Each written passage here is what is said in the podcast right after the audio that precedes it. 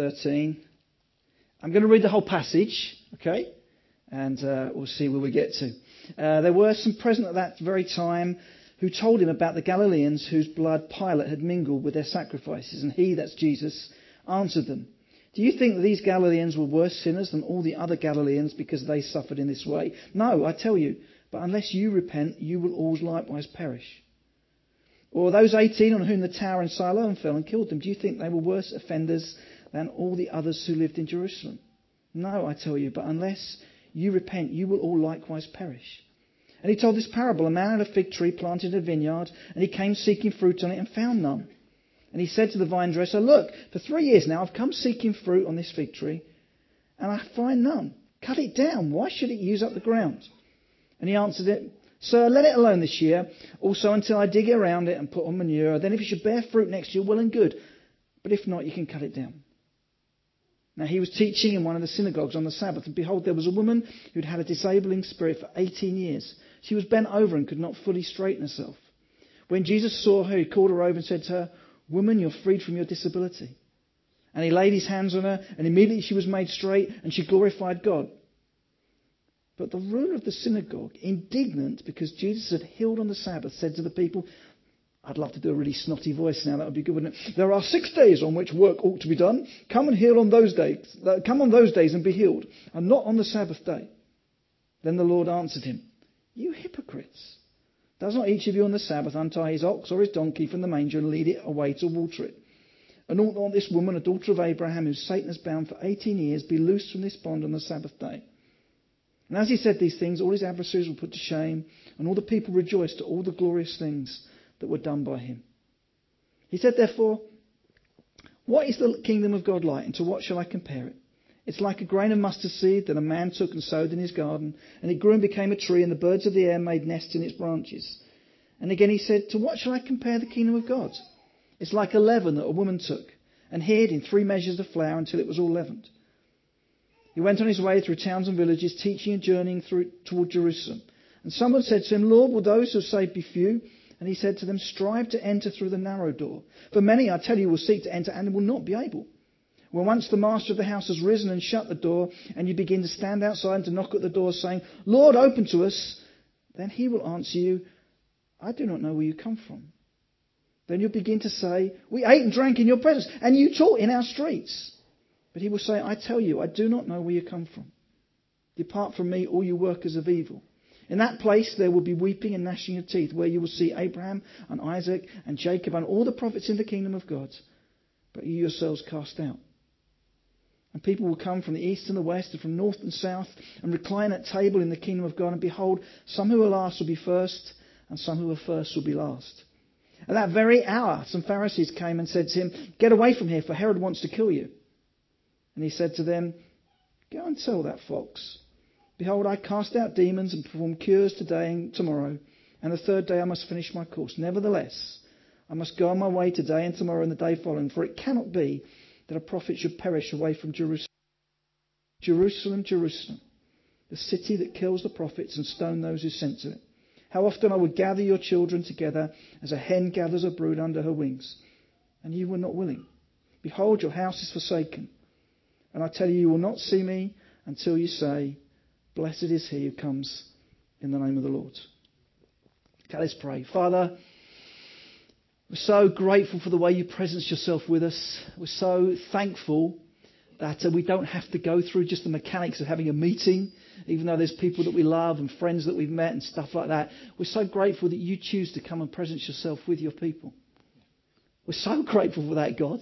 We're so grateful because we know it brings transformation that we ourselves can't bring. We can lift people's spirits maybe and cheer people up and uh, sometimes do the opposite as well, I guess. But you, you come and you bring change. And uh, we, we want to say right at this moment, Holy Spirit, would you come and continue your work with us? So as I'm speaking, God, I pray, Holy Spirit, that in all of us, myself included, you will just continue to keep our hearts soft and open to what you want to say and do with us. We need that, Lord. We don't just want to hear something or be engaged with something or even be sort of critiquing something. We want to hear from you. And I pray you'd stir us into that. That Jesus would be more glorified in our lives, that Jesus would be more famous in this city, that Jesus would have his way with his people here. Amen. Amen. Amen. I don't know, um, as you read the Bible, as you listen to Jesus, as you encounter him, and I know you're working your way through Luke, and uh, you're engaging with, with what Jesus does in that setting, I find it wonderfully inspiring that, that Jesus never sweeps issues under the carpet. So as people come to him, as people engage with him, as we come to engage with him, he, he, isn't, a, he isn't a Jesus that avoids difficult themes and skirts around issues that you're bothering. And, and, that's what we get today. I'm actually going to teach you on the first five verses. We'll, we'll, catch up a little bit, I'm sure, with other bits and pieces, but that, that's where I want to focus today, which is quite a horrific thing that's going on. There's a, Jesus hears about uh, or the people are talking about a violent act of murder, which isn't your favourite theme or topic for a nice conversation, is it? There's probably, we're presuming, godly people have been, have been killed in a violent act. And Jesus addresses that, and not only does he address it, he adds into it. He, he talks and adds into that and, and discusses and brings to the fore a, a, a, tragic incident that's happened where 18 people have been killed when a tower fell on them. And again, we're not given the details of that, but presumably, presumably just a tragic accident. There's no, no deliberately, you know, someone sabotaging it to get the insurance money or something. It looks like it's just a tragic event where 18 people have been killed. I don't know if you realise but this isn't a one off. The Gospels talk about other tragic events that happen. As you've been in Luke, so I understand, you, will know that in Luke chapter 9, you witnessed and heard about the execution of John the Baptist, who's Jesus' cousin. Tragic. An evil man acting to cut down a young man in his prime.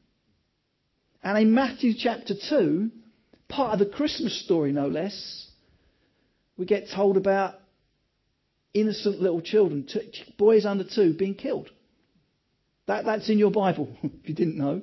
And if you want to read back through other bits and back into the Old Testament and ahead into the New Testament, other bits, there are incidents of tragedy that happen. We're not kept away from that. We're not closeted away from that. Jesus doesn't expect us to be, and he doesn't duck or avoid the issue.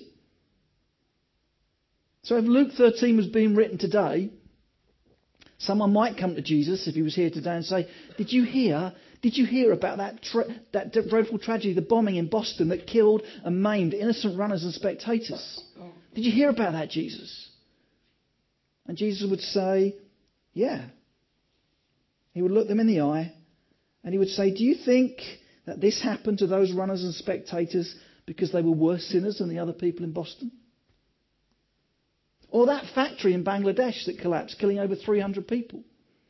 Do you think those were the worst sinners in Bangladesh and that's why they died? No. I tell you, no. But unless you repent, you will all likewise perish.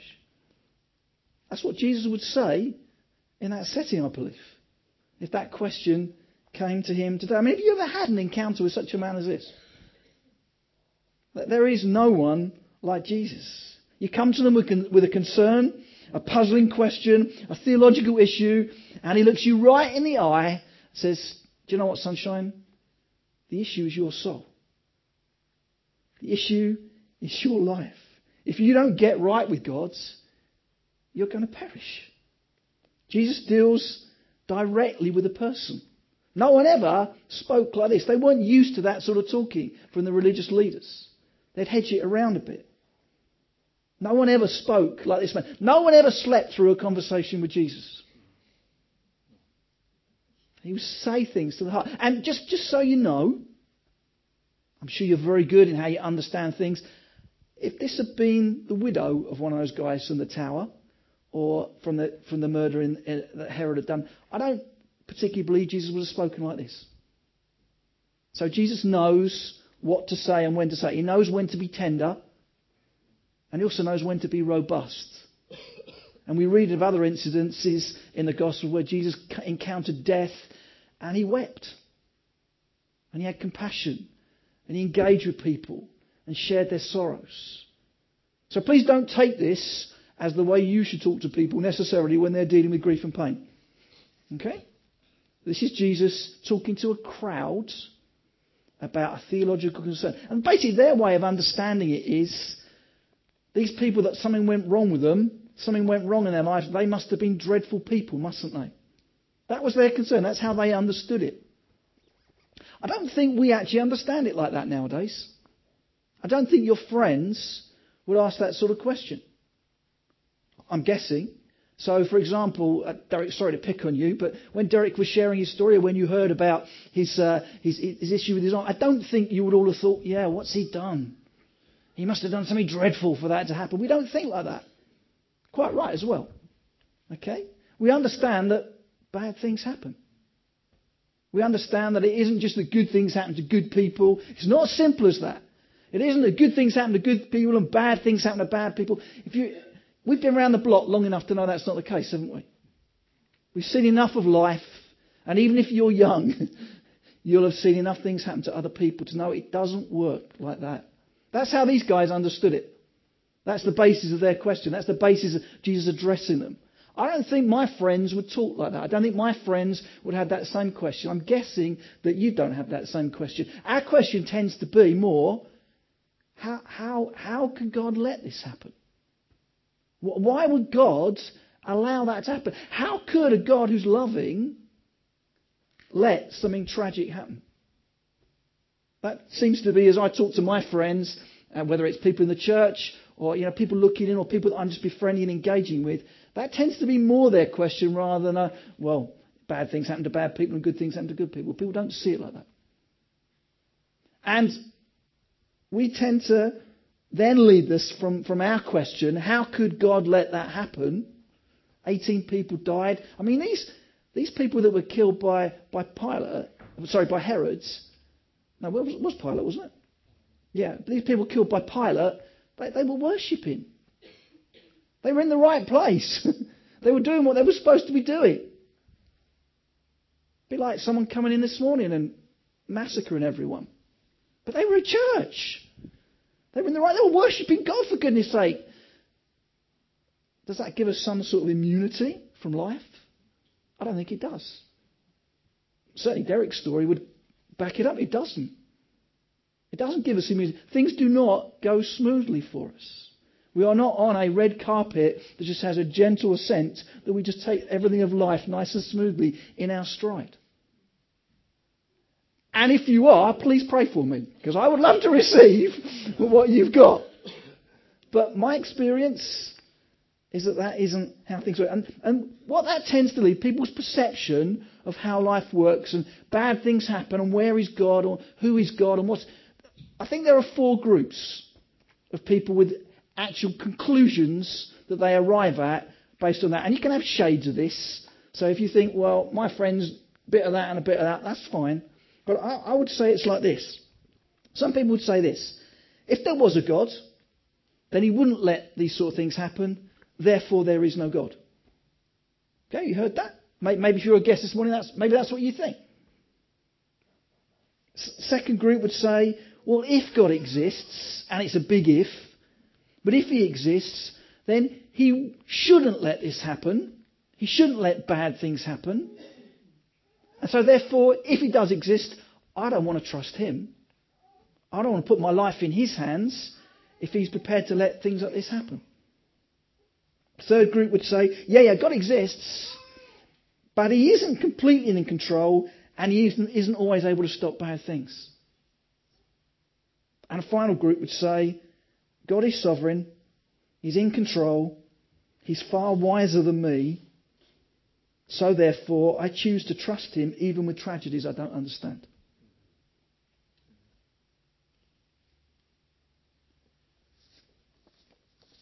I don't know what tragedies you faced. I guess in a room this size, all sorts of different experiences. People with things that have gone wrong, either with them or with people around them. So I can be fairly confident that you're not, everything's going smoothly for you, not just because of what I've heard from Derek's story this morning. I don't know what you're going to face in the future. Believe in a God who comes and meets with us, but I don't know what your life is going to be. Actually, Derek, you should probably come and do this actually, because when, when you start planning for tomorrow, what's going to happen? We have a projection of what we think life is going to look like, but sometimes things happen to change that. So what, what's going to happen to you? I don't know. I haven't got a magic wand. I can't fix things. I've got no easy suggestions. But I do know that life can be tough. We'd, uh, in the new year, so just in January, I, I did my first funeral. And it was a, a, young couple, and they'd had a stillborn baby. And uh, they are doing really well, but still working their way through it, understandably, and of course will continue to. Their life will never be the same again.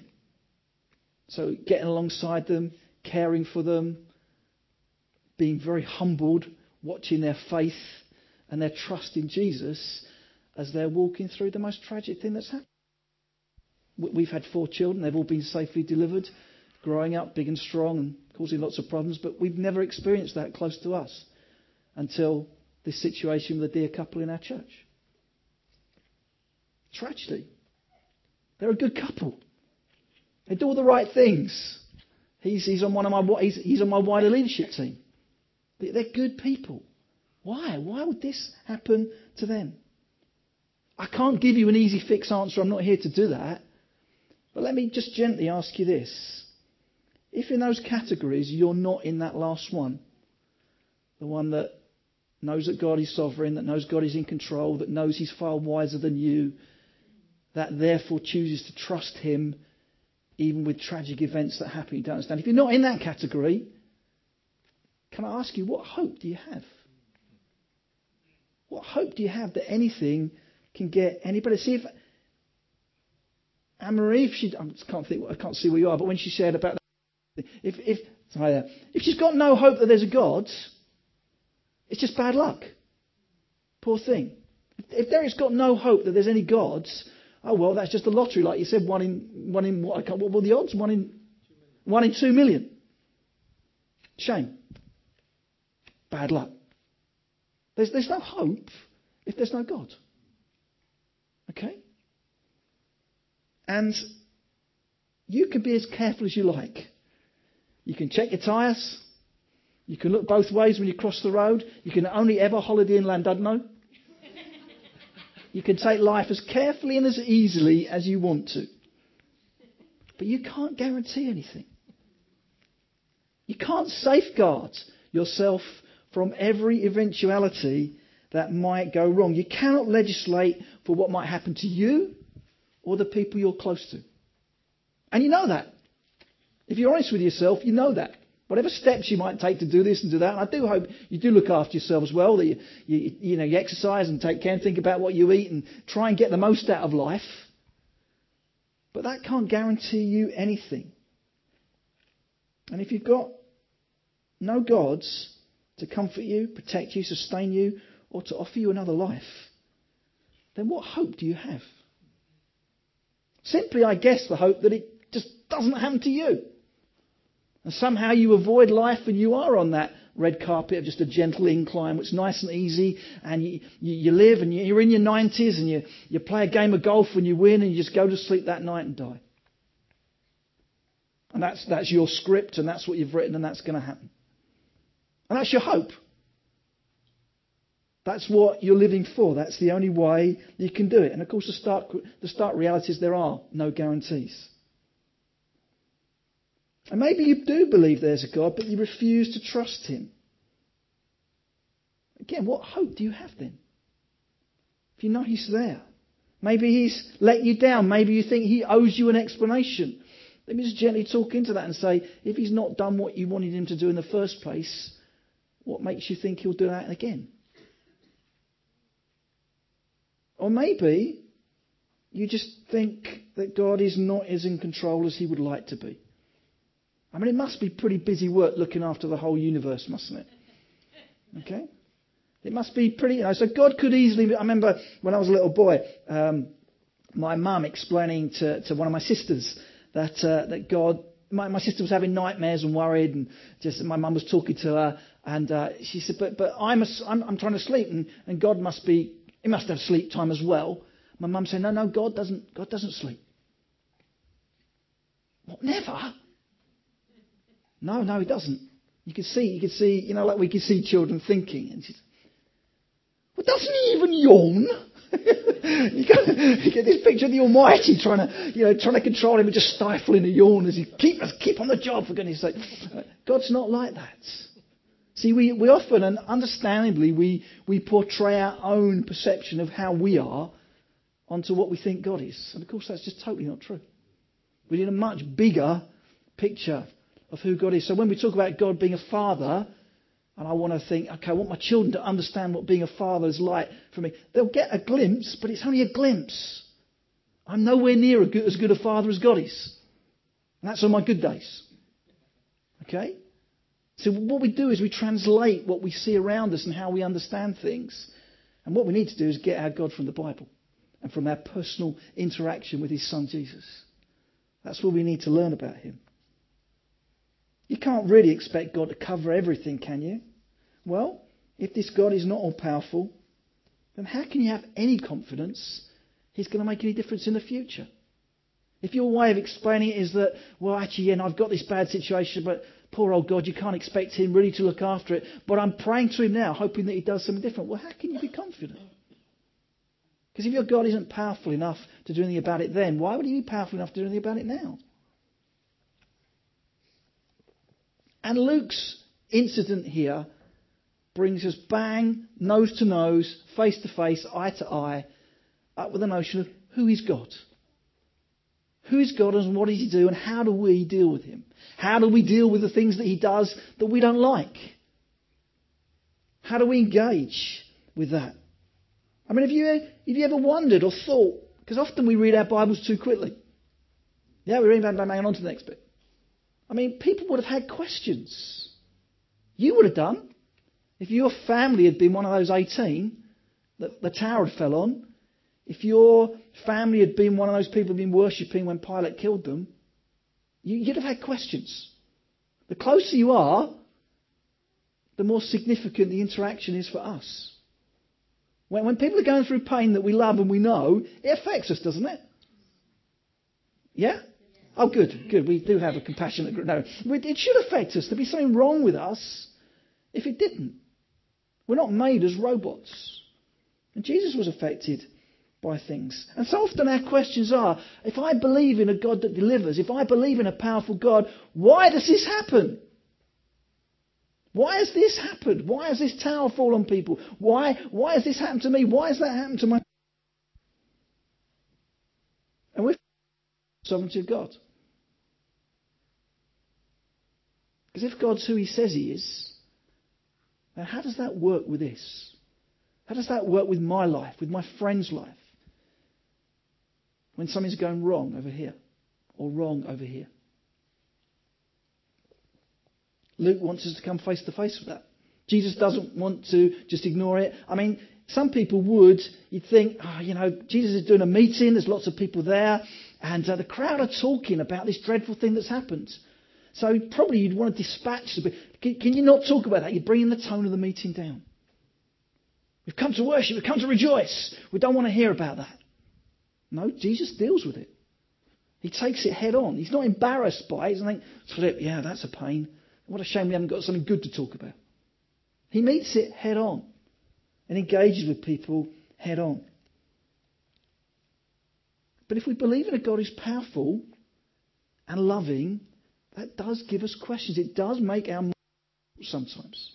I mean, if, you, if, I, if I give you the other illustration that I talked about in Matthew chapter 2, where little children were killed by Herod's soldiers. In that story, and that's part of the Christmas story, for goodness sake. In that story, Joseph was the dad looking after Jesus. And how did he know to get away? Anyone know? God told him. Angel came. Angel came to warn Joseph to take Jesus out of the way because he was in danger. We're not told of any angels coming to the parents of those other kids that were killed. And if that was your child that was killed, you'd want to know why. Where's God? Why is there no angel for me? This is a God that loves to intervene. Why didn't he come? Where was he? That would be a good question, wouldn't it? Be a real question. Well, I did say there was no quick fix. How do we understand the sovereignty of God? Is God just a Father Christmas figure that we make effectively where we make God in our image? Where we decide what God can and can't be and how that works. And actually when we're trying to when we're trying to explain to our friends what we're really trying to do is make God as palatable as we possibly can. Or do we say, This is God? Fear Him, serve Him, love Him, engage with Him. See, God is only good and always only good. There's no sense ever, in any respect, is He evil, and evil can have no place either in the very nature of God or in the created order as God created it, or in the heaven that God will recreate. So there's nothing evil, there's nothing capricious. God's not subject to mood swings. He doesn't have good days and bad days. He is good and only good. And yet in the Bible, we also get told of evidences which indicate God as bringing both good and evil. So, hey, good. So in, in Job chapter 2, Job says this. He says this to his wife. Uh, guys, this isn't necessarily how to speak to your wife. He said to her, You speak as one of the foolish women would speak. Shall we receive good from God, and shall we not receive evil? In all this, Job did not sin with his lips. Isaiah, writing as God is speaking, says, I form the lights and create darkness. I bring prosperity and create disaster. I, the Lord, do all these things. In Lamentations, the writer says, Who can speak and have it happen if the Lord has not decreed it? Is it not from the mouth of the Most High that both calamities and good things come? So, how do we understand? How do we understand what the Bible affirms regarding God and good and evil? Well, Don Carson says this God stands behind good and evil in somewhat different ways. That is, he stands behind good and evil asymmetrically. What does that mean? Um, let's see if I can illustrate that. Uh, Derek, can I pick on you again? Do you mind? Okay, so we've got a, a gentleman behind you. Sorry, I don't know your name. What, what's your name? David. So David is behind Derek. And uh, Kevin is also behind Derek. Sorry for those, those of you in the front, you're going to find it hard. But one is right behind, and that's what asymmetric means. So, so Kevin is behind Derek, but asymmetrically. He's not directly behind. Okay, can you see that? Can you, I'm conscious you probably can only see tops of people's heads at the back there. Okay? That, so what, what does that mean? That means God's He's not the cause of evil directly, but he is the cause of good directly. So God doesn't cause evil. When evil occurs, God is not the primary actor willing it to happen, but he is the ultimate actor who directs evil according to his own good deeds. So we have to be careful that we don't, in, in, in wanting to make God palatable, that we don't make God impotent. Do you understand? Because the moment I say God has nothing to do with evil, then that means that anything evil happens, God's saying, Oh my stars, what's happened over here? I didn't realise that. Oh my goodness, what's a met? Oh, I take my eye off the ball there. No, God knows what's going to happen. And He directs it according to His own good end. So when Joseph, for example, him of Technicolor fame, fame, um, when he talks about what's happened to him and his horrific story where his brothers sold him into slavery, nice chaps. And then he went through a horrific period of, of problems and difficulties. And eventually, of course, end of the story, we like the end of the story, became Prime Minister. And brothers bowing down to him. Yeah, we like, we forget the middle bit. We read that very quickly. I mean, two years in prison. What's that all about, God? Why does he have to spend two years in prison just because some geezer forgot to do something? If you were writing the script, is that what would happen? And Joseph interpreted the dream, and the, the, chief butler said, I'm so grateful, thank you very much. I must run off and see Pharaoh now when I get released. No, he forgets for two years. Thanks. And God allows that. God lets that happen. Joseph is the one who's not benefiting from that. He has to stay another two years in prison. And of course, you and I would say, that's fine. We don't mind. All in your sovereign purposes, Lord. I don't think. There would be a resentment about it. There'd be a, a, a struggle. God, what are you doing? And Joseph says this. He said this to his brothers.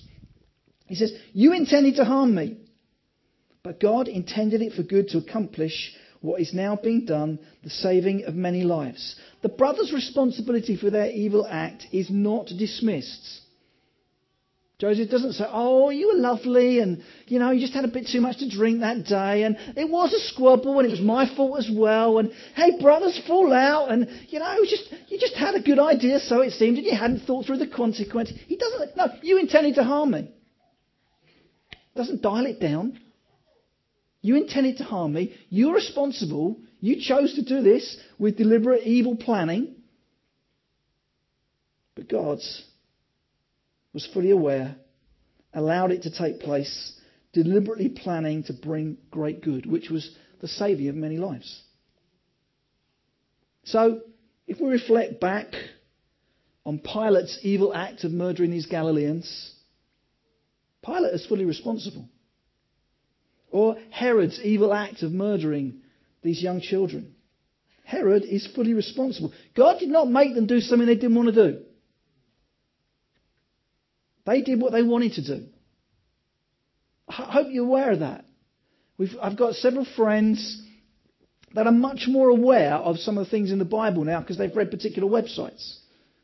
In terms of atheist websites telling you all the flaws in the Bible and all the attitudes. And so I'm coming across people that are much more knowledgeable about the Bible because they've read things that people are telling them that means that God is like this. I don't know if that's your experience. But I've had people throw things at me about how can the God, God of the Old Testament say this? Is that the God you worship? In fact, I was looking at a website recently, and it was an atheist website, and it was encouraging people how to debate with Christians. It said, you need to watch out because a lot of Christians now will not want to talk about the Old Testament. So they're, they're working hard at trying to make sure they can see things in Jesus that aren't lovely. Because a lot of Christians are saying, yeah, but, but Jesus is lovely, so we, we don't, we're not really interested in the Old Testament. No, no, we believe it's true. We believe we understand about God from the Old Testament and we learn and experience it, and of course, it all points towards our need of the cross. So we don't disengage with it and we don't try and make God palatable. We demonstrate how what we read in the Old Testament points to you and my and our friends' desperate need of a Saviour, which is why He came, so that we could be rescued. More about that in a minute. So God didn't make Herod or Pilate do things they didn't want to do. And yet God was fully aware before, during, and after these awful events. And so in that end, in this instance, as with some others, we actually have to trust Him. Knowing His goodness still to be active in bringing good out of evil. I don't know, I don't know if anyone's ever said to you when you've been going really through the mill, and things are tough, and someone said, Yeah, but God will bring good out of it. That doesn't always help. It doesn't always help. Because actually, you may not be able to see that. And even if you can see it, it doesn't mean necessarily you're going to be grateful for the events that brought it about. So, for example, this, this family, this couple that have had the stillborn baby, Esme Grace, that we've cremated, his family aren't saved. And we can see a softening. in them as they've engaged with us on it and just appreciating the, the love and the friendship that the church have, given to, to their son and his wife. But they're never going to, our guys are never going to say, even if the whole family gets saved, they're never going to say, okay, so that was good then, wasn't it? Because they know God could have done it a different way. I mean, we're talking about God who's all sovereign. God isn't thinking, crumbs, this family is such a tough nut to crack. The only way I can do it, the only possible way I can do it is by this. So sometimes we're just not going to understand things. And I'm sure you haven't got people here like this, but you know what? Some believers can be really trite. Oh, the joy of the Lord is your strength when you're going through the mill and things are tough and you can't see a way out. And yeah, it's good to inspire people with biblical truth, but we also need to get alongside and walk with people, hold their hands, be prepared to be a shoulder for them to cry on, a, a person for them to shout at, express their frustration, their anxiety, and their grief and their anguish. And Jesus is very clear in this case. I think his answer would be the same to our question as it is to their question. He's emphasizing the sovereignty of God. The focus is not what God ought to do, but rather what the questioners ought to do. What he speaks out doesn't change the awful events. Jesus doesn't offer a reason, does he? He doesn't say, yeah, of course, this happened because, and this happened because. But he does speak hope. Did you notice that? He speaks hope to them. Because he says, unless you do something, your life's gone too. There, there's a way out for you. So, one of the important things to do is to try when we're going through that or when we're helping people, it's not necessary to focus on the wrong questions. Where's God? Why? How can He let this happen? Those are natural and understandable questions, but they're not the most important ones. The most important one is God, will you come to me? Please come, God. Where are you? I want you. When tragedy happens death is absolutely thrust in front of us and we can't avoid it because it's in the news or more significantly in our own lives, we need to be careful not to ask the wrong questions. We don't always know what God is doing. Did you know that? I know you, I mean, I can sense, I can sense just the theological knowledge here and the awareness where you're all, you're all with God like that and uh, you know, you know, you know, you know what's going to happen, and you could probably tell me what I had for breakfast, or why, because God's told you. Okay, we don't always know what God is doing, and actually, here's a little clue: we shouldn't expect to, because it tells us that His ways, what? They're not like our ways. That's a bit of a clue. That's a bit of a clue that what I'm doing and what God's doing might not be the same thing. That's a bit of a clue for us. God doesn't give us all the answers. The Bible teaches us we see in part. We see dimly. One day, when we're with Jesus, maybe some of those questions will get answered, or maybe they won't seem as significant then as they do now. God doesn't give us answers necessarily to our questions, but He does give us Jesus, which gives us hope. Someone who's suffered and died and risen to take away our sin, give us new life, and get us to his kingdom. So if you're a Christian, your pre Christian friends need to know that there is an offer of hope. They need to know that. One of the ways that you can demonstrate, there's lots of things you can do, chiefly by loving them, caring for them, getting an opportunity to speak out. But one of the ways you can demonstrate that is actually living for Jesus and trusting Him even when life is tough or tragic. So I think that makes people ask questions. How are you able to survive when there seems to be no hope? Why, why, why are you coping with this? Why are you stepping on with this? Why are you pressing on with your life? Why are you still able to smile, for goodness sake? People will, will observe that about us. See, we're enabled to know joy, but we're also to know the limitations of this life and to know that there's a hope of a better future. Paul actually considers that the sufferings of this present time are not worth comparing with the glory that's to be revealed to us. Stay on that. That is one day you will look back from a place of great splendour and rejoicing, and you will agree with Paul that the glory you're now experiencing is so amazing that the sufferings you endured are insignificant by comparison. I don't mean they're meaningless. Okay? I'm not saying that. Paul doesn't say, oh, just chin up, smile, get through, sing a happy song, pretend it doesn't matter. No, he doesn't say that. Paul would know. Paul would know. He went through the mill. He went through the wringer.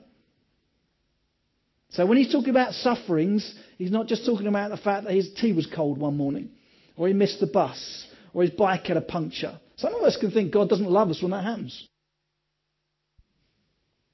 Paul's not talking about that. He's talking about real, meaningful suffering. And he says that we will see something so wonderful one day that we will agree and look back and think, okay, that was tough what I experienced, but it's nothing compared to this.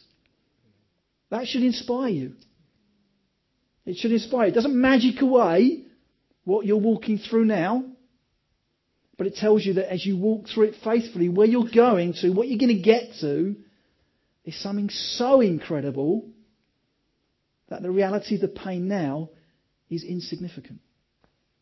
So I'm not saying that to minimize what you're going through. You understand that, don't you? Okay, I'm giving you a picture of something that helps you understand. Therefore, what you're going through is awful. Therefore, how glorious must it be to be in the presence of Jesus and to think that what we went through that was so tough actually is insignificant? One day, every tear will be wiped away by God Himself we will agree that the sufferings we endured bear no comparison to the glory we now see. There's a glorious end, there's a victorious outcome. I'm coming to a close. Jesus offers the hope, but no one else can. No one else can speak out into your situation, into my situation, into that situation we read about. No one else can speak out truth like that. Only Jesus. Hope comes to us in the person of Jesus Christ. The Son of God becomes Son of Man so that the sons of men can become sons of God. He lives under the spotlight, serving others, caring for them. Like we see later on in that passage that we read the whole thing through. A woman disabled for eight years, 18 years, sorry, healed. Why? Because Jesus acts with compassion. Jesus comes with mercy. Jesus comes with power. Jesus isn't who he says he is. She's got no hope. Jesus acts in power and compassion. Later on, right at the end of the chapter, we see him lamenting, probably weeping over Jerusalem. This is, this is a God of compassion. This isn't a God of slick answers. Okay, there's a tragedy. I'm just going to tell you. Point three, subsection six. Bang, off you go. Press that in the computer. Done. Next question. There's no politician's answer. Apologies if you're a politician. Okay? It's no quick soundbite. This is a God who cares. We see him weeping over Jerusalem. He's not distant over human tragedy. Even in the midst of grief and anguish, he meets us there. That would be, that would be my, the couple at my church. That would be their story. Throughout this awful tragedy, they've known God be with them, God come to them, God strengthen them, God talk to them, God loved them. It says in Psalm 18:28, for it is you who lights my lamp. The Lord my God lightens my darkness. Only He can do that. Only He can do that. The one who made you, who knows you, is the one who can hold you through tragedy. And that offer of hope is there for you to. God can come to you. God can come and meet you. So whatever your story has been, is, or will be, God is never outside of that. You always have hope. A God who loves you, a God who calls you to repent so that you don't perish, who sends his Son to provide the way of escape, gives his Spirit to strengthen us and sustain us through dark and difficult days, leading ultimately to everlasting life where there is no sadness, no sickness, no sin, no suffering. That's the journey we're on. That's good news. Okay? That's good news that one day all the tragedy and the trauma and just life's difficulties won't, won't be there for us to walk through. I mean, imagine waking up and being in a place where there is no sin.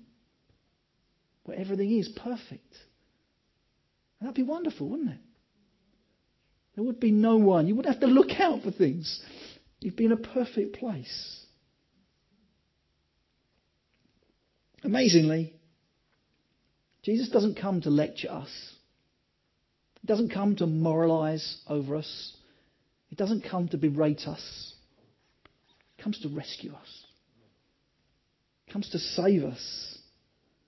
He comes to engage with us in a mess that's of our own making. I mean, isn't that incredible? That God would do that for people like you and me. The mess of my own making, my own rebellion, my own sin, my own turning against and away from God's. Jesus doesn't say, Sorry, sunshine, you made your bed, you lie in it. Your choice. Let's go through it. Have you done it once? Or you've done it more than once. Doesn't look good. Jesus comes to rescue people like me that at one time would have blasphemed his name. That's amazing. God's, for our sake, God made him to be sin who knew no sin, so that in him we might become the righteousness of Christ. That's your hope. Your hope is that one day you can stand before God and be totally accepted by Him, not because of anything you've done, not because you put in the offering, not because you went to a prayer meeting, not because you came here this morning, not because of that, but simply and only and essentially because of the death of His Son. That's your hope. If you haven't got that hope, talk to someone about that. Maybe someone who bought you or uh, someone sitting next to you. I'm happy to talk to you as well, but these guys here will know you better. But talk to him. Talk about it. Turn to him. Give yourself to him. Because of him, you do not need to perish. That's the offer of hope that Jesus is for you. And if you're already a believer, that's the offer of hope that Jesus has for your family, for your friends, for your work colleagues, for your neighbours, for people in your community. They do not need to perish. There is hope for them. Can we stand?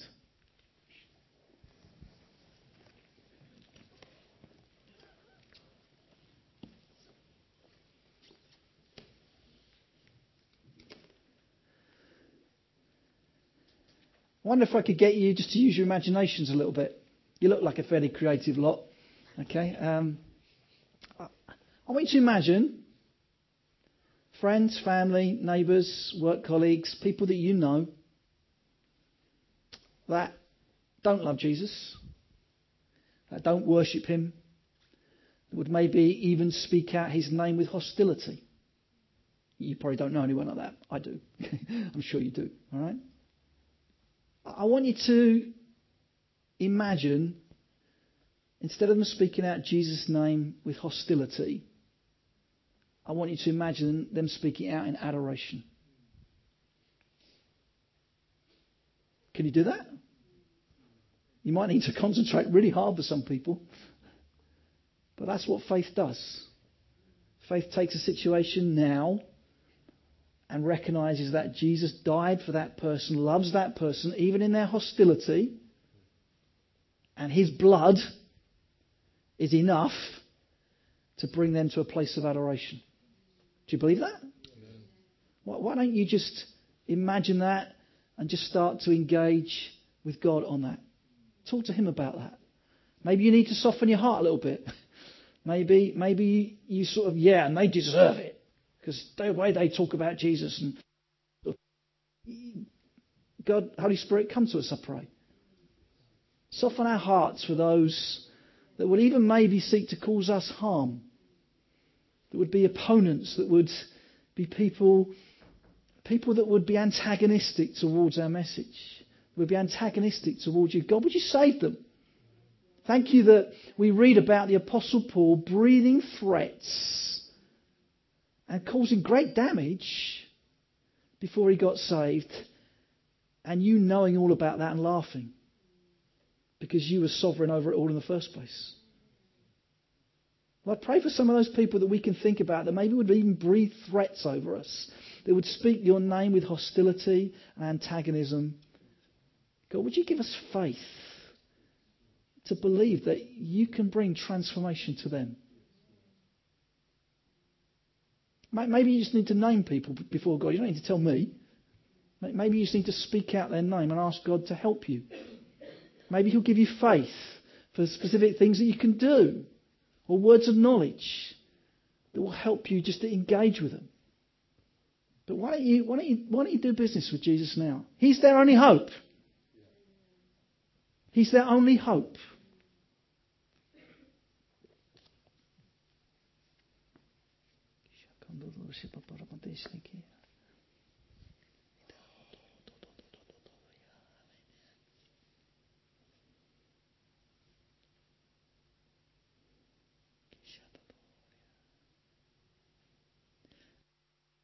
If you know you have been going through the mill or still are, well, why don't you reach out to him?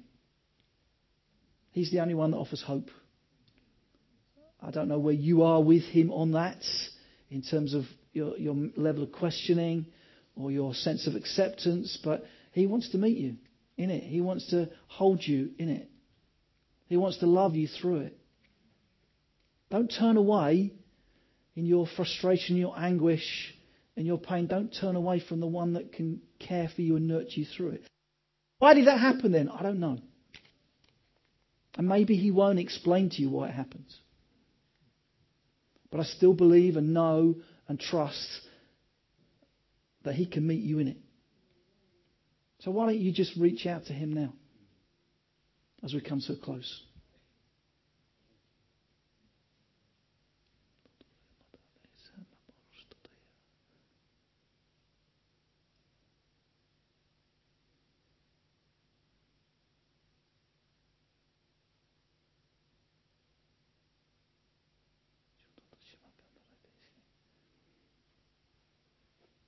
And the rest of us, let, let's speak out our thanks. Let's speak out our thanks that we do have hope. That Jesus has made a way for us, that the Son of God left the glory of heaven so that you and I could be rescued. Why, why don't you just speak out your adoration to Him as we finish? Thanking Him, worshipping Him, speaking out your love, your affection, your adoration to Him. No God who shrugs his shoulders. This isn't a God who deflects with a, with a, a quick answer, an easy answer. This is a God who engages with us, who loves us. And then we're done. In fact, why don't we close with one or two of you leading us out? Why don't one or two of you speak out your thanks?